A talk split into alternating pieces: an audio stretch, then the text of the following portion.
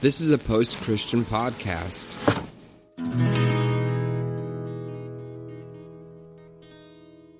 Welcome to the Revolution Church podcast. Sorry, I'm having a kind of a difficult morning. Um, the joys of co-parenting and communication. so that was a bit of a that was a bit crazy. Oh, we already got five viewers. Um, yeah. So welcome everybody who's who's watching on Facebook Live. This is our first Facebook Live, and glad you're here. Um, you're gonna have a weird angle this week, but we have a tripod coming. We de- we depend on donations around here because we are we're low budge, but we're trying. Um, so it's January. Happy New Year. And every January, we start in the book of Galatians. And then I try to figure out where to preach from there. Um, yeah, here we go. Hey, hello from Maine. Good morning. Welcome, welcome. Um, so yeah, so we start in Galatians every every beginning of New Year, and that's what we're doing. Um, I just read this gigantor commentary on Galatians. Very informative, almost too informative. Uh, I don't know if there's more more little what are the the notes they put underneath usually footnotes yeah there's more footnotes to the commentary than there is commentary half the time so it's very very posh. Um, i'm going to take out my gum because speaking with gum is not fun. 23 viewers already. Well welcome everybody. Well 21 they're coming and going. Um, so the letter to Galatians is uh, is a pretty amazing letter because it's two things. It's a book about grace or a letter about grace, but it's also a rebuke letter to a group of people who are getting away from that. Um, Gal- Gaul or Galatians is obviously a community that Paul started, and it, we don't he, we don't know how long in the time has been since Paul was there or when he last communicated with them, but it seems that people are going back to more of a a, a, a traditional Jewish Christian understanding or Jewish understanding of Christianity. And when Paul was around, you know, when Paul first was converted, he would have just been seen as a apostle who moved to another form of Christianity. I mean, another form of Judaism. Because Christianity, for a little while, was considered a part of Judaism. So he would have been seen as like he just moved from the Pharisaical movement to the Christian movement. Um, and Paul, I think, actually played a huge part in um, b- big, big, big part on uh, probably separating Christianity from Judaism by his acceptance of non-Jewish folks and uh, Gentiles, which was his main ministry, ministry, and kind of shook everybody up and shook everything up. And so Paul is talking to his church in Galatians almost in a way is that they're like he's talking to a you talk to a judge, like he's giving his case, you know, forceful, but giving his case. So we're going to start with Galatians, my favorite book in the Bible. And um, unfortunately, I didn't learn a whole lot of brand new stuff from this commentary, but I'm hoping maybe next week the part two will be maybe I'll get more meat in there. Um, but Paul starts out with his very traditional way of letter writing. And I, I keep adjusting my Bible, and then I forget that I have a camera on my, my phone. Um, Paul starts in a very traditional way. It's so funny. The only thing I've ever seen live on on Facebook is like some sort of like Christian infomercial or a guy selling stuff. It's the only thing I've ever seen live on Facebook. And I'm wondering what this looks like because it's this way. And the guy's thing was this way. It was like that way. Um, can you see all of me there online? I'm asking. Hi, Kate. Hi, Robert. Sean, I see you. A. Cananadan. Um, no one's telling me anything. So, all right. Starts off with the usual greeting. Paul, an apostle, sent neither by human commission nor from human authority, but through Jesus Christ and God the Father, who raised him from the dead, and all members of God's family who are with me. So he's giving a greeting. He's obviously with a community. He's sending a greeting from the community, and um, that's what's happening. Oh, there, we got some answers. All good from here. Thank you, Alexander. Um, so he's giving the greeting. He goes on to say, This church of Galatia, grace to you and peace from God, our Father and the Lord Jesus Christ, who gave himself for our sins and set us free from this present evil age, according to the will of our God, Father, to whom the glory forever and ever. Amen. Um, present evil age was something you probably would have heard a lot. You know, just there's a lot going on in the world. Um, the Gauls are, it's interesting because there's different concepts of who they were. Um, a lot of people believe they were a warrior culture and used by military, used for military use. And um, there's even I've even seen old uh, art of them like battling nude, like you know what I mean. Like they would just have a sword and uh, and a uh, what is it? A shield, Captain America shield, and that was it. And I guess that was a way to that was pretty intimidating if you saw a bunch of naked folks walking up with just swords, swords and shields. I'd be like, I'm, I'm out. or I'd be like, all right, it's a party. Um, so he, he, he's, he's, he's, he's talking to them. But what's happened is, is some groups of other Christians, and it almost looks like a faction of James, Jesus' brothers, could have come into his community. And that's what's interesting, is because you see this conflict here um, of of what's happening, and it's literally happening within the Bible because you can kind of see James would be uncomfortable with Paul, and Paul would be uncomfortable with James. And a lot of people don't look at the Bible that way because they think it's like just it's coherent and it's all works together and there's no problems and no contradictions. You know, it's not just like little things like I can find a sentence that contradicts a sentence over here. I mean, that's easy.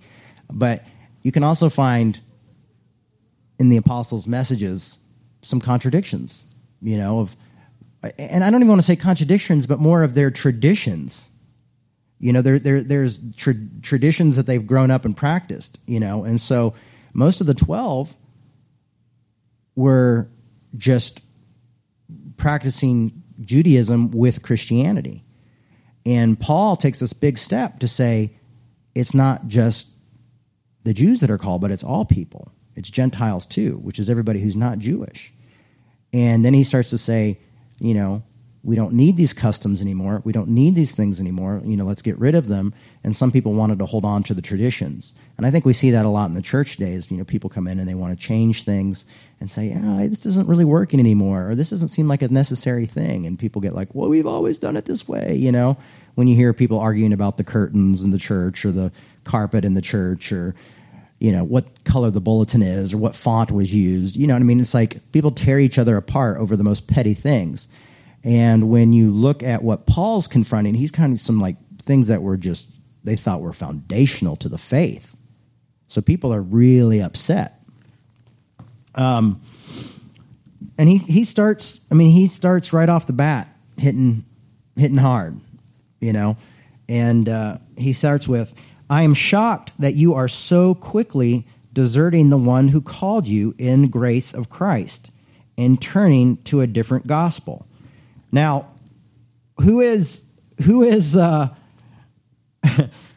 who is Paul talking about here? He's talking about himself, the one who called you. He's not just talking about Jesus. He's talking about himself, the one who called you to Christ. So he's like, I'm really shocked that you guys are turning away from my message so soon. You know what's going on?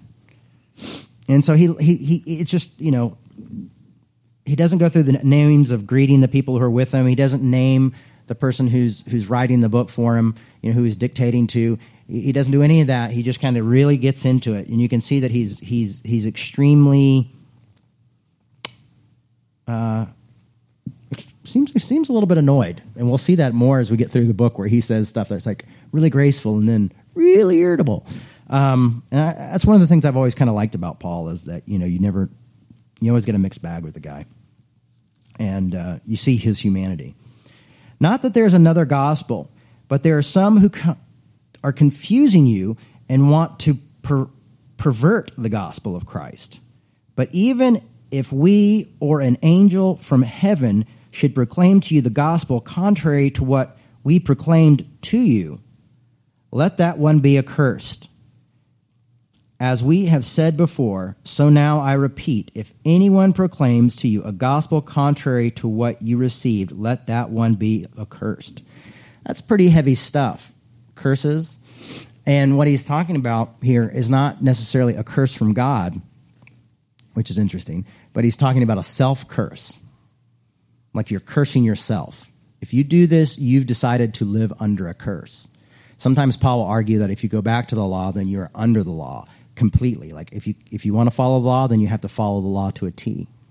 You know, you can't compromise, you can't mess up because that's how demanding the law is. And he's saying we're free from the law. We don't have to be in the law.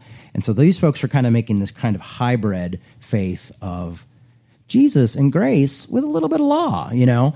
And I think that's what Christianity in America has been for as long as we've been doing Christianity is we just create new laws and new traditions and new things and new ideas of what gets you in the door. Or if you've, I mean, have you ever sat and have you ever tried to join a church? I have. And they sit down and they explain all their theology to you, and then you have to agree to the theology, and you have to agree to the, you know, being under the leaders and things like that. And I remember I went to one church, and this was maybe 15, 20 years ago, and um, they were um, they were Calvinists, and I had no idea. I'd been going to this church for months, you know, and I had no idea they were Calvinist. And I grew up Arminian, uh, you know, free will, and so all of a sudden I was like, well, I can't join this church because at the time I thought, and right now I don't care about free will or predestination, but at the time it was like this really big deal for me, and I was like, how have they never told me this? They preach so much about grace, you know. Now all of a sudden, and then they also I never noticed they said that women couldn't be pastors, so I was like, done. I'm checking out. It was like the most graceful church I'd ever been to. I thought they were so much grace, so much love, so much like I thought they were completely inclusive. Um, and then I found all this stuff out, and I was like, oh, I got to bounce. You know, I can't be here anymore. I can't agree with, you know. And it was sad because I had a lot of friends that I loved and cared about that went to this church, and it was finally a church that I thought I felt comfortable in. But it's amazing sometimes when you can go into a place and feel included because they don't give you the details, you know. And I see a lot of my LGBTQIA friends deal with that where they go into church and they're like, oh, we're welcoming, come in. But then they're like, we're not completely welcome. You can't be on staff unless you decide to be celibate, or you can't do this, or you can't be on leadership, or you can't volunteer. And it's like this like bait and switch type of thing. You know, this this new law that we create. And that's what's happening here is Paul's going like, this isn't grace at all. You've strayed away from it. You've actually fallen from grace. So, Paul goes on to say, Am I now seeking human approval or God's approval, or am I trying to please people? If I were still trying to please people, I would not be Christ's servant. And this is a thing the people pleaser, or, or they called it the man pleaser, was kind of a character that was known at the time. You know, like this kind of caricature of a of like someone who's just always like trying to tickle your ear and make you happy. And uh, I've been accused of that a lot of my life is like, oh, you're just tickling people's ears, you know, you're just telling them what they want to hear. And I mean, when you come in and say you don't have to be cast- castrated, you don't have to be circumcised, I mean, that is kind of good news, especially if you're an adult convert, um, you know. And you're saying you can eat bacon. Hey, bacon's always good news. Um, I don't eat bacon, but still, I've had bacon and I know what I'm missing. Amazingness. Um, so so he's coming in and just saying, you know, you're free from all this stuff. And he's like, I'm not trying to please you. But so often when we tell messages of good news or acceptance or equality, we think, oh, you're trying to please people. And I'm like, man, it was the same thing for me. Like, I'm not trying to please people. If I was trying to please people, I would tell them what they wanted to hear so the money would keep coming in. And so my work would continue to be prosperous. You know, my work never bounced back when I did what I said and, and believed what I believed. You know, and so that's the interesting thing with these folks who think, "Oh, you're just trying to please people." When you're like, "Well, I'm making you really angry, and I'm making the majority of people in my faith really angry." Whose ears am I tickling, and why am I tickling these ears? You know, do I really want the people of the world to love me so much? You know, what I really want is I want the church to be a safer place. What I really want is a church to be more inclusive, and what I really want is to see more people experience this faith. And that's the Paul Paul journey. That's the Paul's message. And so I've always been Paulinian, and there's a lot of people who don't like um who don't like Paul. There's a lot of people who are like, oh. I mean, I used to be a part of this group called Red Letter Christians. You know, it was like we just listen to the words of Jesus. You know, and that's cool. You know, I get it. But Paul's a huge impact on me. I wouldn't understand grace if it wasn't for Paul. I'm not going to lie. I mean, I read Jesus. I, I saw what Jesus did. I, I read the words, but I still didn't quite get the concept of being loved unconditionally by something greater than myself. I never got the idea of being completely accepted, no matter who I was or what I did, until I read Paul. And so Paul kind of blew the lid off that thing for me. Um, so Paul's saying, obviously, I'm not trying to be a people pleaser. So he's actually, word has got back to him like Galatians, the Galatians folks are going back to the law. Their critics are calling you a people pleaser.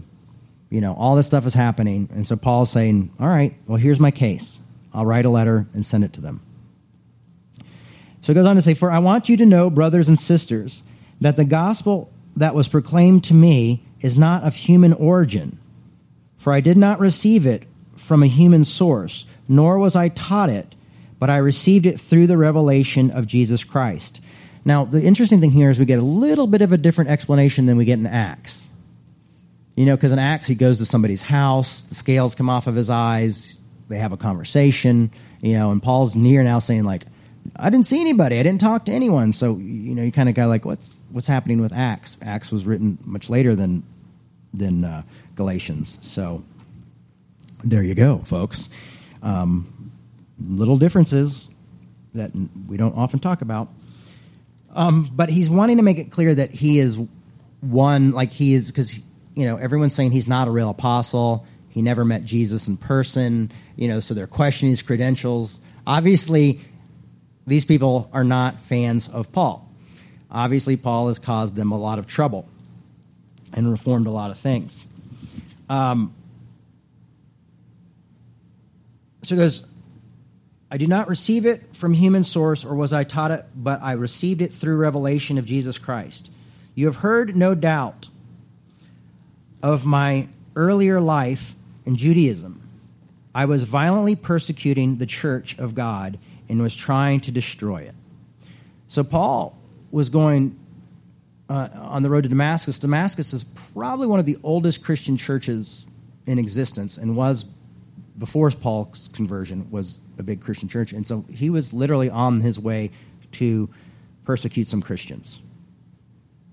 Um, now I've talked about this before. I think I talked about it maybe a week ago or two weeks ago. But could you imagine if Paul was alive today and everything that would be said on social media about Paul. Like there'd probably be videos of him like holding the coats when Stephen was stoned. You know what I mean? Like on Instagram. Like, is this who you follow? You know, why would you follow him? You know, and you'd have a case. I mean, if you saw a guy standing there being like watching a stoning, being like, "Yes, this is good. Kill this man in front of you," none of us would be like, "Yeah, that's the guy." That's the grace guy, you know. Um, Philip Yancey, like we, if there was a video of Philip Yancey killing Christians, you know, what's so amazing about grace or the Jesus I never knew probably wouldn't be as big of a seller. Or Brennan Manning, you know, the grace guy. I used to kill Christians, but I'm different, I swear. You know, that's nothing. And if we don't think those Christians were being tortured and killed, then you you should read your history a little bit closer because Paul was when he says violently persecuting, he was violently persecuting them. Hey, Travis Grew, good to see you, buddy. Welcome back to Revolution. It's been a while. Um, he goes on to say, I advanced in Judaism beyond many among my people, of the same age, for I was far more zealous for the tradition than my ancestors. So you have somebody who's just like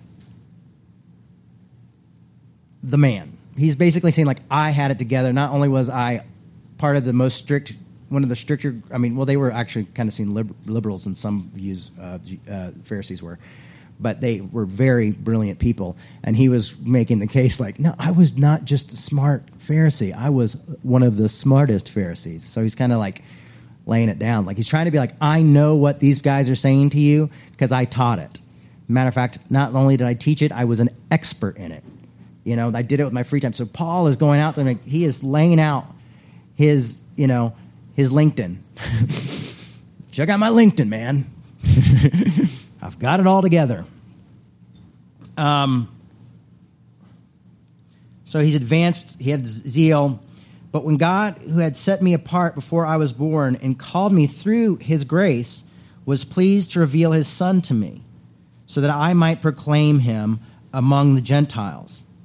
I did not confer with any human being. So there you go again. He's saying, I didn't confer with any human beings. So you have a different story than we see in Acts. Nor did I go to Jerusalem to those who were already, uh, but, uh, but to those other, who are already apostles before me. Because so he's basically saying, before those who were apostles before me, he's claiming to be an apostle. Um, but I went at once into Arabia, and afterwards towards I returned to Damascus. So he went away, and we don't know what he did. We don't know if like he was having Jedi visions of Jesus or you know what he was studying, but he just said I went away and learned things. Um, then, after three years, I did go up to Jerusalem to visit Cephas and stayed with him for 15 days. But I did not see any other apostles except James, the Lord's brother. And I think it's interesting that he mentions James here because I have a feeling, I really do have a feeling that James's sect of Christianity are the folks who are coming in saying that Paul is a people pleaser and that Paul is saying the wrong thing. It might not have been James directly, but I think it's definitely people from from followers of James, um, which is interesting why is it interesting is because I think it's important for us to see that there's always been conflict in our faith, in Christianity. There will continue to be conflict. Unfortunately, we live in a culture where we cancel each other out, or we scapegoat each other, and we don't listen to each other, or we can't agree to disagree, and so we don't sit down and have a lot of good conversations. You know, instead we get personal, we say mean things, we tell, oh, well, you're going straight to hell because you don't believe in, you know, a literal seven day creation you know, I mean, it's like it's insanity. You know, and so, and that's I think why it's so important that the message of grace that it's a free gift and that no one can boast. All are saved by Christ through faith, not by works. You know, I think why Ephesians two eight nine is so important is because we need to know that we're free to argue well. You know, I mean, I'm ready to, you know, I've been ready to damn people in the past because of their political affiliation. And now I see, and I, have moved away from that because I realized I was scapegoating people. But now online, I see a lot of my progressive brothers and sisters who are like totally into grace, totally into love, but like saying, well, these conservative Christians can't be real Christians. So now all of a sudden, we're back to judging each other's faith and taking grace out of it. Well, they're not real Christians. I'm the real Christian. You know? And you can see that a little bit with Paul. Paul's saying, like, I'm the real, you know, my message is real, and these people's message isn't. But which message do we lean towards? Which message do we see through the lens of Christ? Because that's how you have to read Paul, is through a lens of Christ. And then I read the rest of the Bible through a lens of Christ and Paul. So I have kind of like one Paul lens and, and one Jesus lens, and, I, and, and that's how I try to interpret the scripture. Um, so we scapegoat a lot of people. Unfortunate. Um, there are people who are immature in their faith. There are people who have a very basic understanding of Christianity. There are people who are, are unfortunately victims of misinformation. There are, I'd say, the majority of people that I know, probably even the majority of people who listen online to our, you know, I don't even know, maybe a tender, don't really read the Bible for themselves. You know? Does anybody in here have your Bible with you? Ah. Where is it? it's in your bag. and some people have their Bibles on their phone. Okay, look at that. We have some really good religious people here. You all win. It was a surprise. You each get $100 in revolution money. Um, yeah. Um, but, you know, we all don't necessarily spend a lot of time in our Bibles, read the Bible, and often in the church and Christianity and the faith, we go to church every Sunday and we allow the pastors and people like that to believe on our behalf or to preach on our behalf, to think on our behalf. And that happens. And it happens out of tradition, it happens out of the fact life is busy, you know. We've got things to do, we've got places to go, you know. I, I, don't have time to just like I'm going to have my quiet time. I don't have quiet time. The only reason I study the Bible is because I am a pastor. If I didn't wasn't a pastor, I don't think I'd read the Bible a whole lot. I probably read books about the Bible, but I don't think I'd spend a lot of time in the Bible. So I'm not saying I've got it together. It's my job. So yeah, I read the Bible. Um, but the fact is, is we write each other so off so much, and we're not willing to have the hard discussions. And so through these letters, because you know they didn't have phone or text or television or anything like that, you see these discussions happening. And I think, uh, just to bring it back to the original point, I think that's why it's important to see that there are disagreements in the Bible and to admit that and to notice that and to talk about that. You know, that we're following in a long tradition of people. I mean, Judaism, people would sit down and pick one sentence and they would argue it out and tear it apart and see where it went. But they didn't disown one another because they disagreed they realized that that was a part of their faith was discussing having hard conversations and communicating with each other you know? Like paul was would send these letters and it wasn't like he was just going to send the letter and never show up again. You know i'm done. Or like make a little tweet like hey galatians are being real jerks you know? Look who's going back to the old ways you know? Hashtag cancel you know not my church, you know, no. You know, they they communicated, they argued these things out. They wrote letters that rebuked each other and then they got letters back and you know, I mean they they, they worked through it. That's how if we want to see things change, it happens through communication. It happens through having hard conversations, and it happens from us not discounting one another the second we sit down. You know? And so here you see is people arguing over who's right, who's wrong. And Paul's going to lay out a huge argument here that we'll go over the next six weeks. And we'll look at this argument and see where is Paul in that, and we'll see, you know, what it looks like. So I follow I follow Paul, you know, I'm with him in this letter. I think he's right, you know. There should we shouldn't we shouldn't require all this stuff of other people, but I still think we should have conversations. So it goes on to say, then after three years, I did go to Jerusalem to visit. Oh, and he mentions Jesus, his brother James.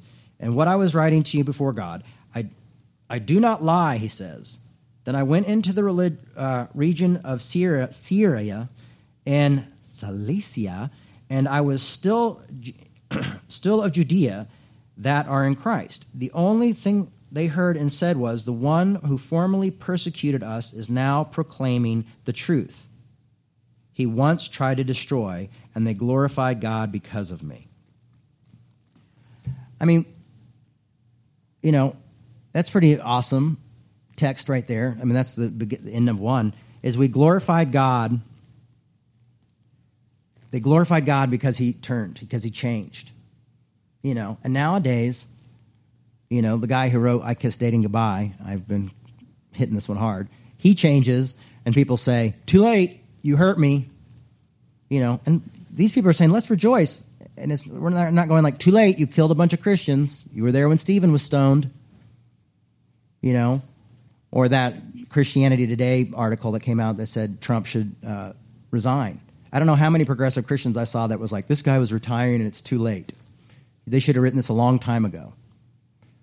You know, should have changed earlier. Like, yeah, that's probably good advice if you're in a relationship and someone comes back to you after years and is like, I'm different, I'm a new person, you know, let's get back together, you know, and you go like, yeah, I've moved on, it's too late, you know, I get that. That's that's relationship. that's you know, that's good dating advice. Like, yeah, it's probably you know, it's great that great you changed. I'm glad you did, and I hope you find somebody. But you know, I've moved on. I get that. But in our faith or in a movement, that's not what it's about. Like, I don't think Martin Luther King ever would have said to anybody who's like, MLK, you're right. I've decided, you know, years after being racist and, and, and, and, and being, you know, persecuting your brothers and sisters and you, you know, I've decided to come around. And I, I don't think Martin Luther King would have ever been like, oh, brother, I am sorry. You know, I have a dream, but you're not in that dream. You know, if you could have maybe done it a little bit before you wrote that book or put up those pamphlets or, you know, burned the bus with full of people who were trying to help me, you know, maybe then you could have changed. But no. He gave people like Martin Luther King rejoiced when people were set free from misinformation. And so we see that right there as Paul says, people were rejoicing that I had come around. So he's saying, even I was here at this place. He's saying, I mean, he, what he's laying out is pretty, pretty smart.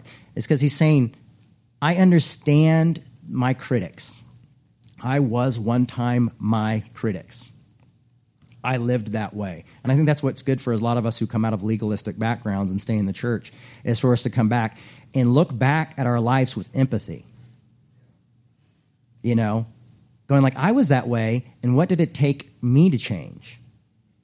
You know, a few weeks ago I said that maybe we should write letters to those people who hurt us in church, you know, especially if they're still there, and thanking them and saying, like, you know what, you changed me, you hurt me, but by hurting me, I'm not, and this would be a very passive aggressive Minnesota letter, um, I am not you, you know, I, I got out and I'm living a new life. As a matter of fact, I want to tell you all about it because it's really great, you know, something like that. I don't know. I don't know of a good way to do that letter. Maybe don't write that letter. But maybe write that letter in your journal and just tuck it away. Um, but yeah, I mean, that's good news, right? Yeah. You know, let us embrace that. Thank, thank, let's be thankful that there, we got free from that. And what Paul is trying to say is like, I get these teachers of religious law. I get why they want you to do these works. I understand why they're doing it. I was that, and now I'm not. Now I've changed and I am free, and I want you to stay free as I'm set free. And next week, we'll see Paul sit down with Peter and James and say, Guys, don't go back to the old way. We know it's not this way. You know, you see this confrontation. So I think this is just one of the greatest books in the Bible because of that. Um, I actually never really focused too much on the people being grateful that he changed, but just imagine if we were just like, you know, what was the guy's name Mariah kissed dating goodbye? Somebody in here knows. Josh Joshua Harris. You know, imagine if we were just like people were like, "Thank God, it's awesome," you know, or I mean, if there were people saying that, you know, or when the when Christianity Today wrote their thing, we're like, "This is awesome," you know, great. Not like, "Oh, it's too late."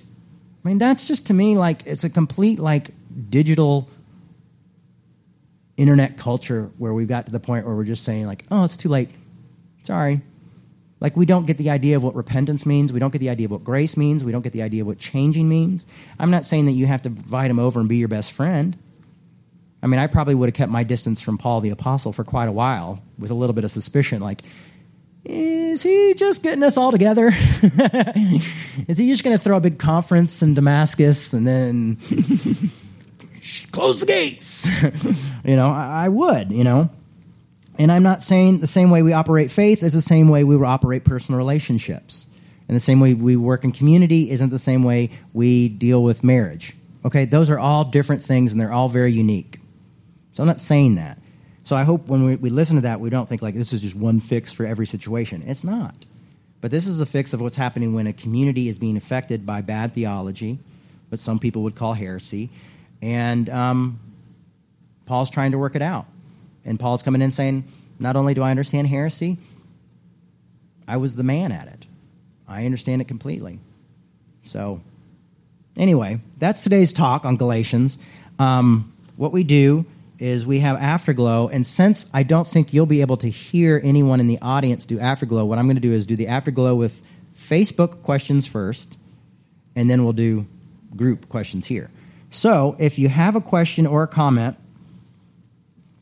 tippity tap or tippity tap, however you use your phone, and I will read it and we'll respond, and maybe someone from the audience will come up here and respond. Uh, we don't have our microphone set up today for the audience, so we won't be able to. Yeah, we've got uh, it will be it will be on the recording. You get the whole Revolution experience on the recording. So, any pushback on Facebook or any questions? I'm going to go through and see. This is why I appreciate Afterglow. It's very similar. Hmm? Awesome live message now. I'll be watching. Thank you. uh-huh. Someone said they love me. That's nice. Oh, let's see if we can see more. See more, please. It's not letting me see more. Um, this is happening in the Methodist Church. Amen. That's true, but you know it's time where lots of purple. Uh, seems like somebody's going to be just that. Okay, just hi, Jay.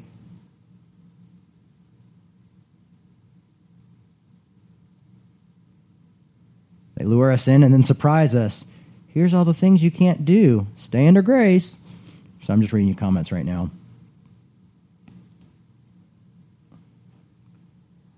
Sean from Canada says, heart emoji. uh, now, Sean just said that was the best take on Paul. Very encouraging. I concur. No, I'm just kidding. Honestly, I was in such a such a frazzle today when I sat down to speak. I thought this isn't going to happen.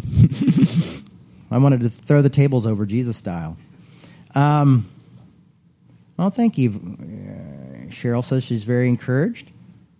The Methodists are breaking their church on this division, unfortunately. That's from Robert.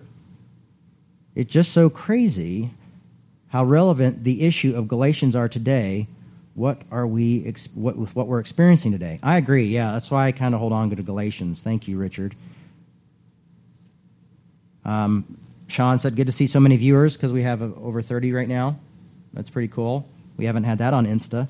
Um, I appreciate your perspective, but as a fan and former Christian, I have to say that protecting oneself from your oh gosh, it says see more, and I won't let me see more. This is a good question. This is a good comment. I kind of get the gist of it, and I understand protecting yourself from your enemies, if that's what you're saying, because I think there's a time where we can't go back and do that. I just hope that eventually we get to the point where we can go back, or that people, or, or that we can send them books or send people their way. Um, because I want to see people change, even my enemies, even my persecutors. Um, you know, I would have liked to see Jerry Falwell change more before he passed. I would have liked to see his son still change. I would like to see people change. Um, doesn't mean that we're going to become roommates or anything like that. Um, or best friends, you know. but also sometimes forgiving people is just a thing that you do and it helps you more your, it helps yourself the forgiver more than the one who's being forgiven. Because sometimes the person you're forgiving doesn't even care. But sometimes when you let that pressure and stuff off your shoulders it really does help. Um, apparently i missed the sermon but i appreciate you. Thank you. Um, thanks. Yeah sorry. And i can't read the names very well. I think it's Jael? Jael? I might Reeves? She said thanks. Yeah, I'm sorry I couldn't read more of your question. The comments get long. It says see more, but it won't let me go any longer. Serious Q. How do you feel about the current exodus of people from the church that happening now? Um, I think it's probably a good thing, honestly, in the in the long run. Um, I'm not excited that the church is dying, but I feel like if we don't die, you know, I think the church dying might be the one thing that brings the church together to start trying to figure out what we've done wrong, and I hope we can figure out what we've done wrong and maybe communicate with each other if we're desperate enough, because it seems like the only thing that's going to get the church to unify is desperation, unfortunately. And, um, you know, so maybe that's where we need to be. That's my two cents. When is your next book coming out? I don't know, but if there's any publishers out there, call me. I have three ideas. Um, but I do have some projects in the works right now. Um, uh, some really cool stuff that I, I can't really talk about yet, but I'm really stoked about. So there are two projects coming up, and I'm also going to be in Belfast, Ireland, talking about my mom and uh, contradictions of my parents in the 80s in uh, Ireland. And I think it's going to be May 15th. So if you can go to Wake or go to Belfast to see that, great. I'm sure there's a lot of Belfast people listening. Um, Jael, Jael, like the last who killed someone with a Tay and peg in the Old Testament. Is that like one of Superman's relatives? Okay, sorry, I'm getting paused. What kind of Bible do you recommend to someone who is new to exploring their faith? Um, I don't recommend reading any Bible literally um, and studying it, but if you're really somebody who really just wants to get basics, I, I really always liked the New Living Translation. Um, there's one thing I didn't like about it is because they have uh, the term. I don't know if the term is in the actual verses, but they had a thing where you could look up and it used to say homosexuals, and I didn't like that but I liked the way the New Living Bible read very easily. I read um, the New Revised Standard Bible, and I think it's the most accurate. So if somebody's willing to just like kind of wrestle through it and sometimes hear statements that similar, sound somewhat like questions, that's a good translation. Yes, uh, okay. I don't think it's fleeing from faith, Alexander says, but from hypocrisy. Um, a complete do over for the church, someone said. Yes. Um, are you being consulted on the movie slash musical about Tammy Faye? Know, that has nothing to do with the sermon. But I've talked with some people from the movie, and I'm hopefully talking with some people uh, about the musical very soon. So there you go. Um, I think, unless I see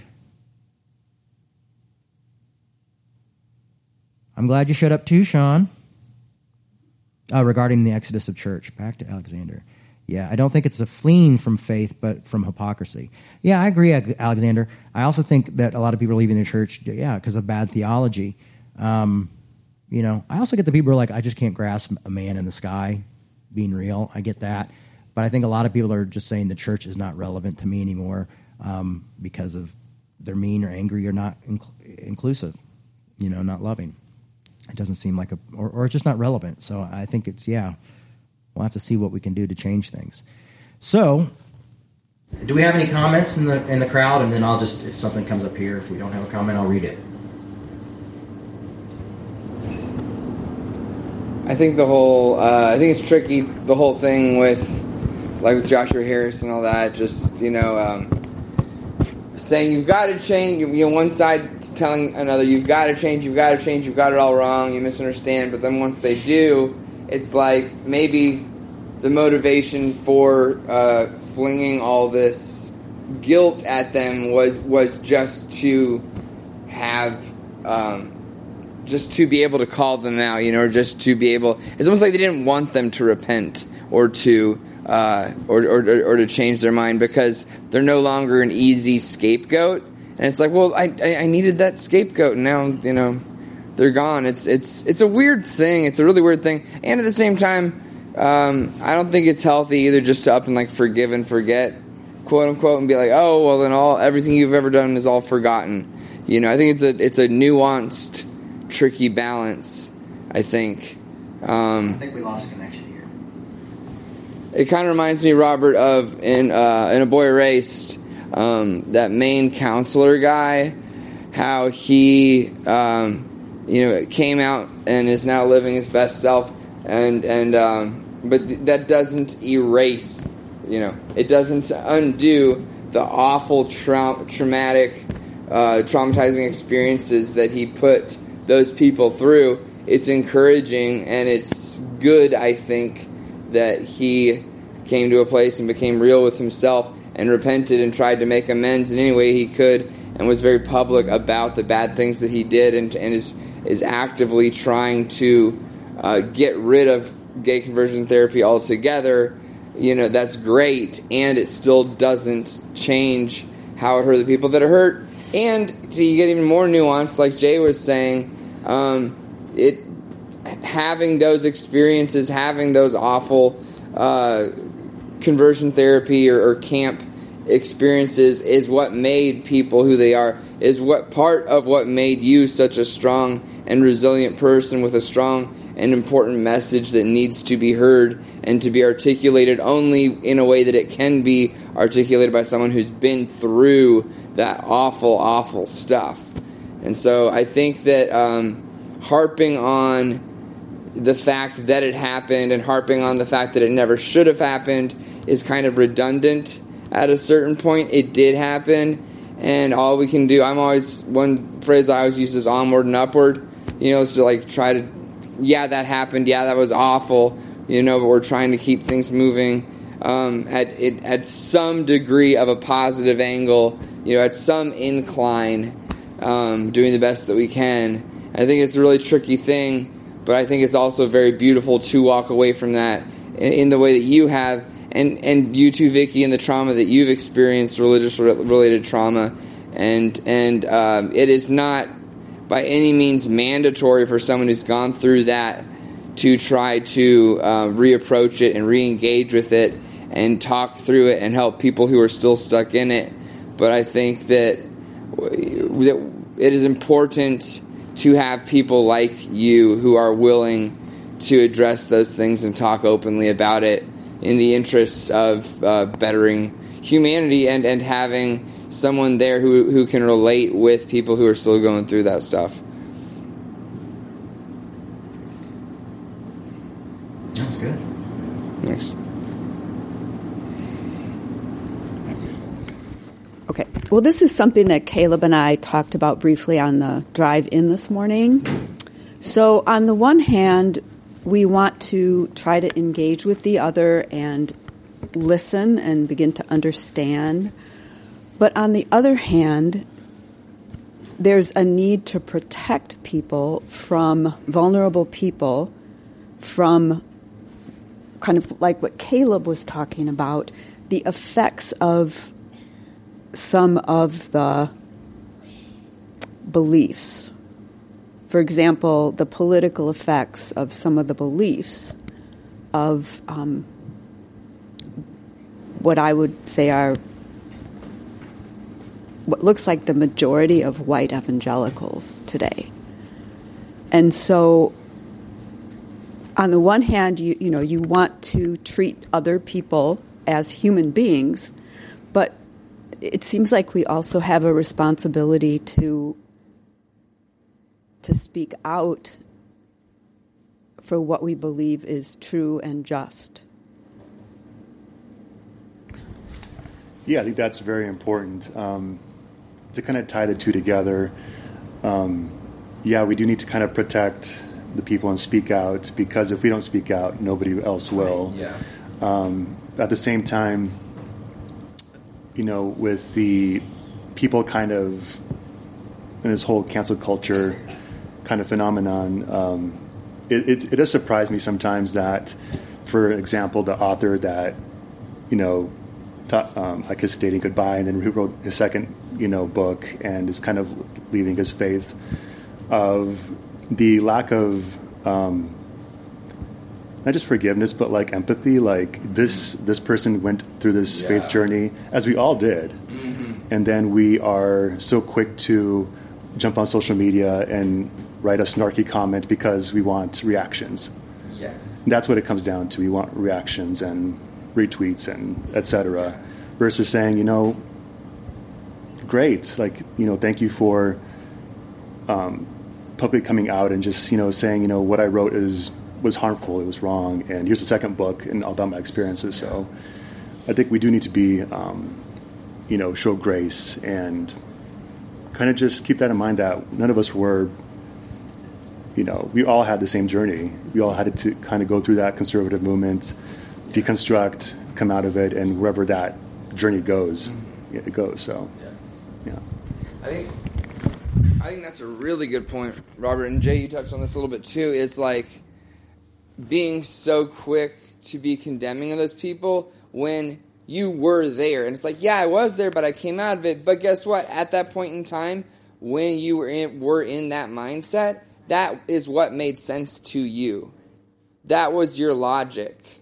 And yeah, you can say now, oh, I came out of it, or I was, which even kind of in, insinuates like I was, I was smart enough and strong enough to come out of it because look at me, and you know, I, I figured it out and cracked the code. But no, at that point in time when you were espousing these toxic things, that's where you were at in your head, and that's what made sense to you. And whether or not you were shown grace by people who had been that in that point or who had never been in that point, but either way who disagreed with you, I think is irrelevant or or, or, is is is important and um, as far as if you were shown that grace, paying it forward, I think is the most productive thing that you can do. And and if you weren't shown that grace, um, you know that's that's really really sad. But still, showing that to someone who's in that place is the only way that things can move forward. You know, and I have a I have a, a, a loved one who used to be um, a, a, white nationalist, and um, thank God no longer um, calls himself that. And I think it's just a, a phase that happened when they went down into some YouTube rabbit hole, you know, and wound up there somehow. And um, but at the time, I wasn't like you freaking idiot. You're a you know. Well, I did call, call him a racist and and and a Nazi and stuff. But I wasn't being, you know, I was like, do you not hear yourself? I was like, you. I, I gave him the benefit of the, of the doubt as much as I could. Said, you're a loving person, and I see this. I've seen you grow a, a lot, and and I see you continue to grow. And I, I, I really hope this is a phase. Whereas I didn't like punch the the person in the face, where I, I probably wouldn't have felt too bad had I made that choice. I got very very angry a lot of times. Some of the stuff that they were saying, but but I think that through love and patience things can, you know, you, people can change. And once they do change, maybe reminding them of, of that um, toxic way of thinking that they had isn't such a bad idea sometimes, you know, so history doesn't repeat itself. But harping on it and being, and, you know, and being unwilling to forgive when they changed in the way that you wanted them to change in the first place is really tricky. And in a lot of the like atheist communities that I hang out with, that's honestly a big thing that you see is is people not being willing to for like you were saying, Jay, like forgive your your youth minister who is yeah. and and people have done awful things and, and a lot of people, you know, you can argue whether or not they deserve forgiveness or whatever, but like I, I think realizing what brought us to where we are, for one thing, and the fact that we were once likely in the exact same mindset with the exact same convictions as these people. One of my friends who rubs me the wrong way and, and is the hardest, one of the hardest people for me to talk to is a, a Calvinist apologist. And I used to think that way. I used to read tracts about Calvinism and, or, you know, hand out tracts yeah. about, like, you know, the way to get saved and stuff like that. And, um, and so I can really relate with that person. Doesn't mean it, it doesn't, like, piss me off and really rub me the wrong way to have a conversation with them. But, but there, there's that degree of empathy that comes from I used to think just like this, and you know, I I can't get too mad at the guy because I used to be in that exact same place, you know. So. Yeah. Said, said a lot. Gosh, it's tough. Whew. Any other open desires? Open desires, burning desires, or open desires? I don't know. What do we call them? Got the two brave people who brought the cute, cutest little one. My my daughter just we just ordered her glasses last week. Mm. Yeah, so she's getting glasses. She had a, she her eye was kind of moving in a little bit, and so she loved. Yeah, I'm excited. Yeah, Minnie got yeah she got. I think they were they're kind of they're like a little bit like raspberry, but like pinky raspberry. They're really cute. Parenthood is really tough, everybody, and really awesome. It's mm-hmm. awesome and tough at the same time you saw the little tornadoes happening here. so they love the microphone. So did Dad. So look what happened to me. Pastor Milo. Pastor Milo. Pastor yeah. Minnie. Oh. Yes and no. You know, like part of me would be like really proud, and part of me would be like, I don't want him to go through that. I finally understand what my mom was telling me when I would take stands. Before I would take stands or say certain things, if I talked to her, she would just be like, I'm worried what the Christians are going to do to you. You know? So, yeah. All right. Well, thanks, guys. Thanks, everybody. Um, I didn't hit anybody up for money, but we are a nonprofit, and if you'd like to make a donation or offering, you can. Um, we're nonprofit, so you can go to revolutionchurch.com and make a off uh, uh, uh, donation, or you can leave it here, and we'll get it into the right hands. Thank you so much. Have a good week, everybody. Love you guys. We'd like to remind you that our ministry is supported 100% by listeners like you. To make your 100% tax deductible donation today, please visit revolutionchurch.com slash donate. You can also learn more by clicking the donate section on the website. Hi, I'm Caleb with Post Christian Podcasting. If you enjoyed this episode, you might also like The Sacred Collective.